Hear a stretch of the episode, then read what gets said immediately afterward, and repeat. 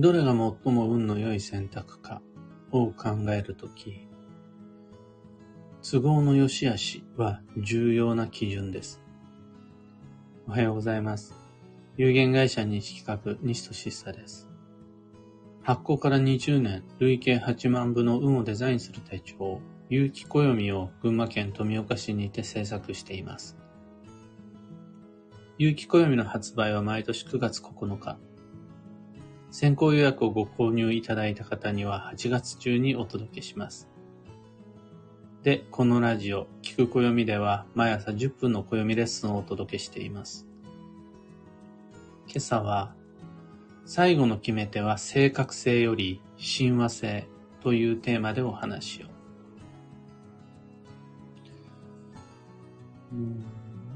運の世界において、また暦の世界において、どれでもいい、何でもいい、いつでもいい、なんてことはやっぱりないです。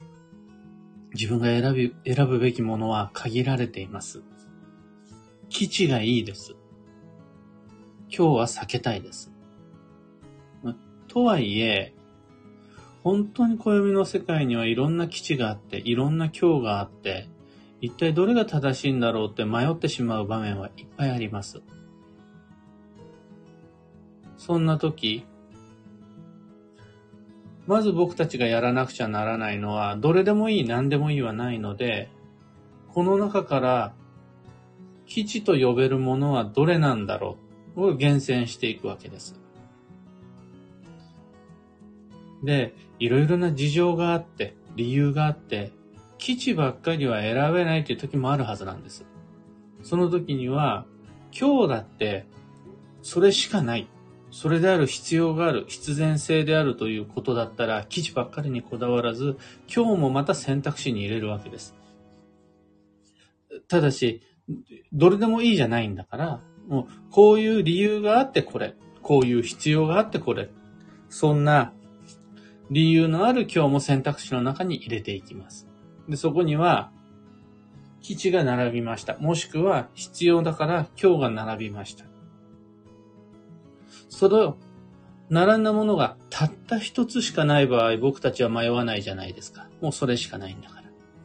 でも、こっちとこっちに二つの基地があるとか、これとこれとこれ、残ったものが三つ全部今日だったとなった場合、その中でどれが最も自分にとって最適な選択肢なのか。どれが自分にとって選ぶべき、最も運の良い道なのか。これを探すときに、どれが正しいんだろうじゃなくて、どれが自分にとって最も都合が良いだろうか。この限られた選択肢の中で自分に一番合うのはどれなのか。この基準を持って選んだ道は最も運がいいです。一番運がいいです。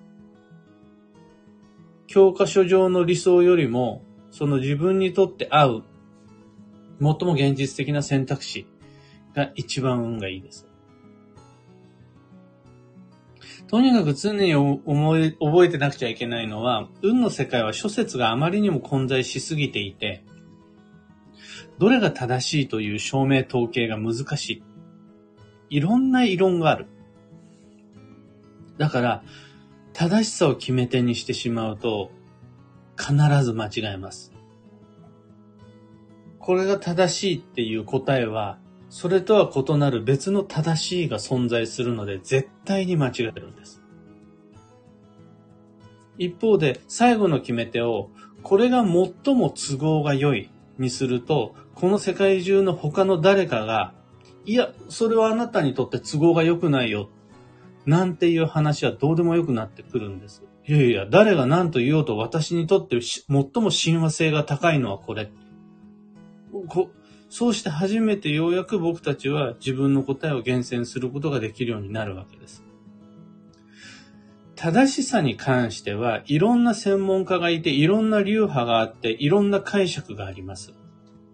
これは自由なんですが、私にとって最も現実的で無理のない選択、これは誰にも異論を挟ませないんです。いや、こういった経緯やこういった状況、こういった理由があって、これが最も親和性が高い。に関して文句は言わせないんです。そうして初めて僕たちは最上級の一つを選び出すことができるわけです。繰り返しますが、どれでもいいわけじゃないんです。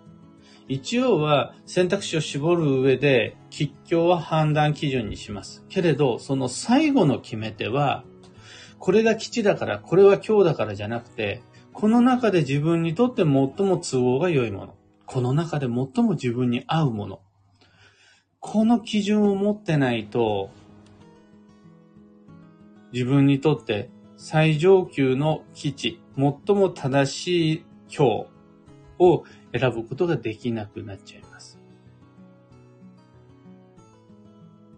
ここまでお話しすることができれば、あとは、いかに運の世界がいい加減かっていうことの話をして終わりにしたいと思うんですが、うーん、人って本当に十人十色の価値観じゃないですか。だから、それぞれがそれぞれの意見を発信する、発信するのは自然だし自由だと思うんです。全員が同じ考えに同調する必要がないし、また全員同じ答えを選ぶっていうのは運が悪いと思うんです。だってみんなちょっとずつ違うくせに選ぶ答えが同じだったら、誰かしらは間違えてる可能性が大だから。みんな違っているのが当然で、みんな違っているから正解になるわけです。ところが僕たちは、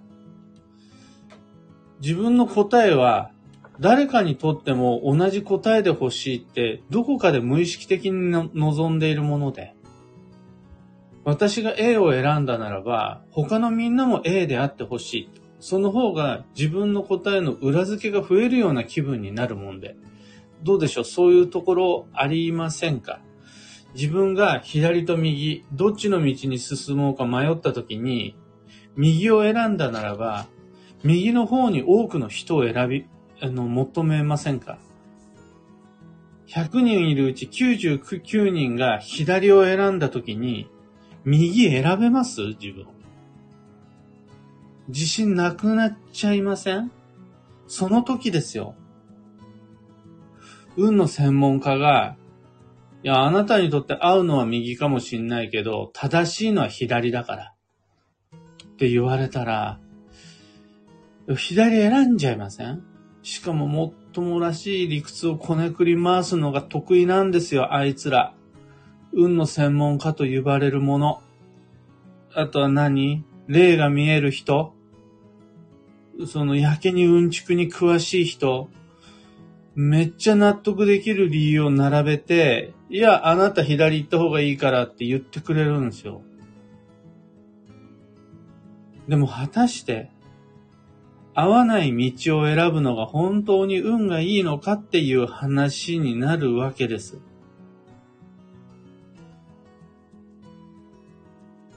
何度も言いますが、みんなそれぞれ立場も信仰も年齢も性別も役職も状況も健康状態も違うんです。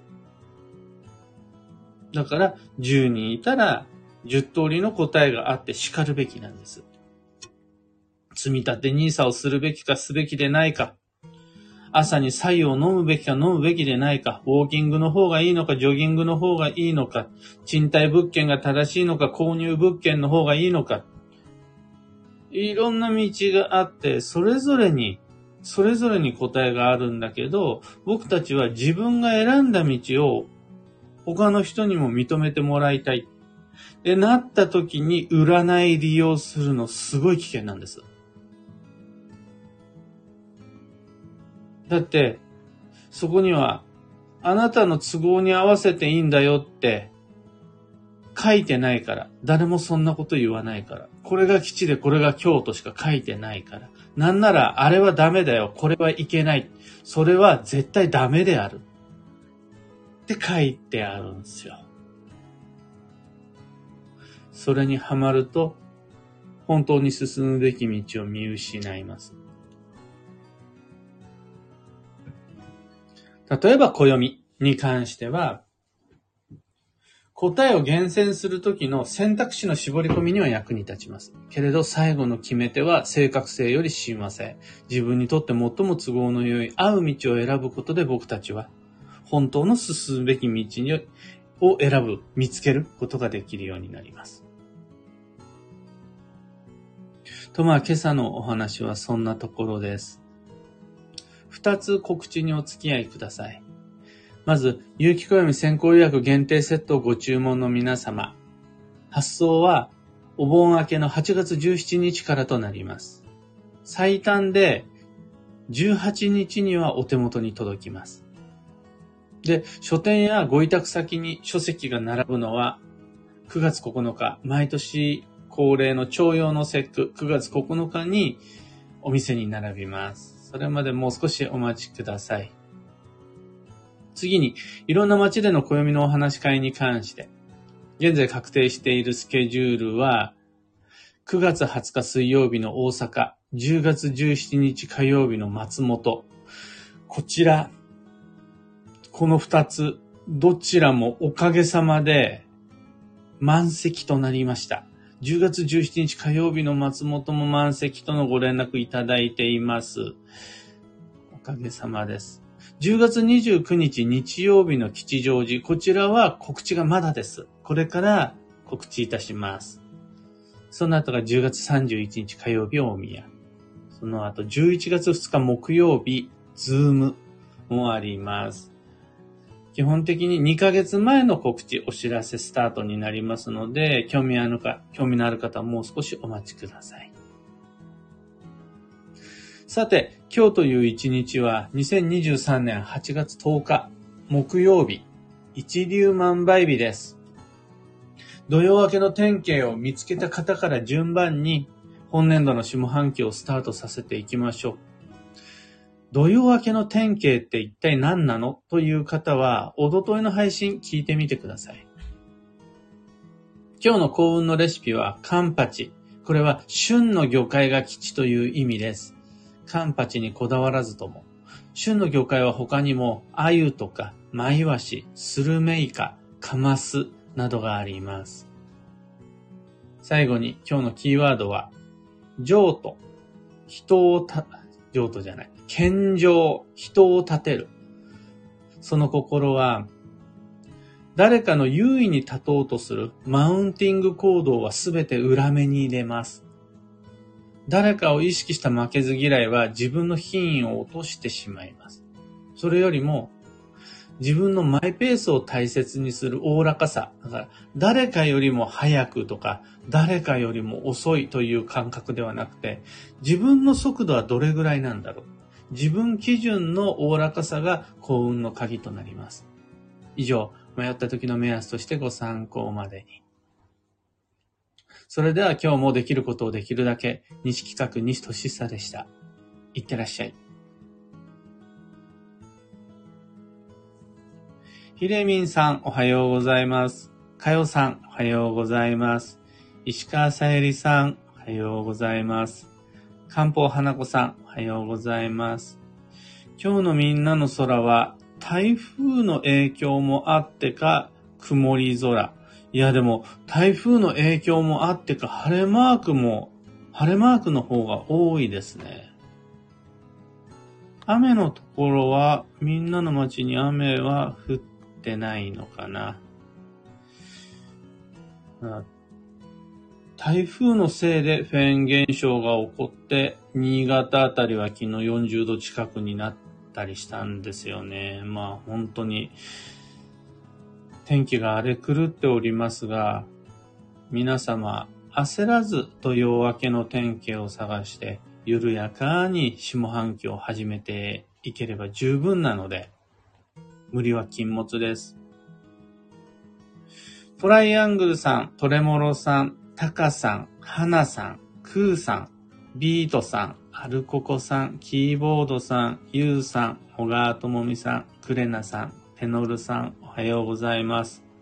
トライアングルさん、自分が選んだ答えをより一人でも多くの人に選んでほしい気持ち、めちゃくちゃあります。とのこと。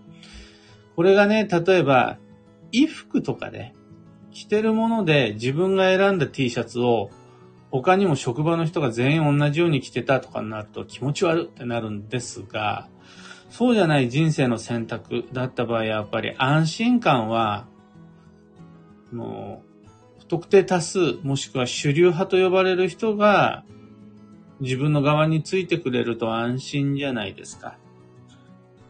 あとは、こう逆の立場になった時には、どれを選ぼうってなった時に、みんなが選んでるものを自分も選ぼうっていう感覚は、まあ、しゃあないですよね。集団で生きる人の生存戦略、本能的な基準だと思うんです。それはそれで全然 OK なんですが、最後の決め手がそれだと間違います。最初にどれがいいかなを選ぶときに、主流派とか、より、あの、不特定多数とか、それ全然 OK。でも、最後の最後、どちらにしようかな。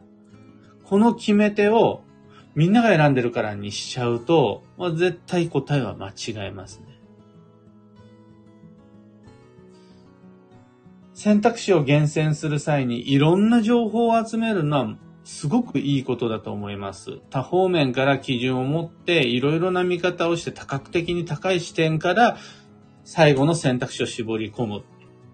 これは素晴らしい。もう視野がそれだけ広いということだし、情報や根拠って多ければ多いほどいいんで、それは全然 OK。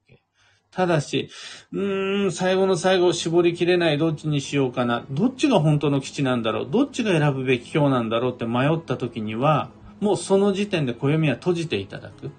もうネット検索はする必要なし。占い師の大先生様にお話を伺う必要一切なし。むしろそれら逆効果で、私と向き合い自分にとって、今の自分の職場において、今の自分の環境の中で、どれが最も無理なく都合がいいのか、どっちの方がより自分に合うのかを選んでいただくのが一番です。というわけで、今日もマイペースに運をデザインして参りましょう。僕も行って参ります。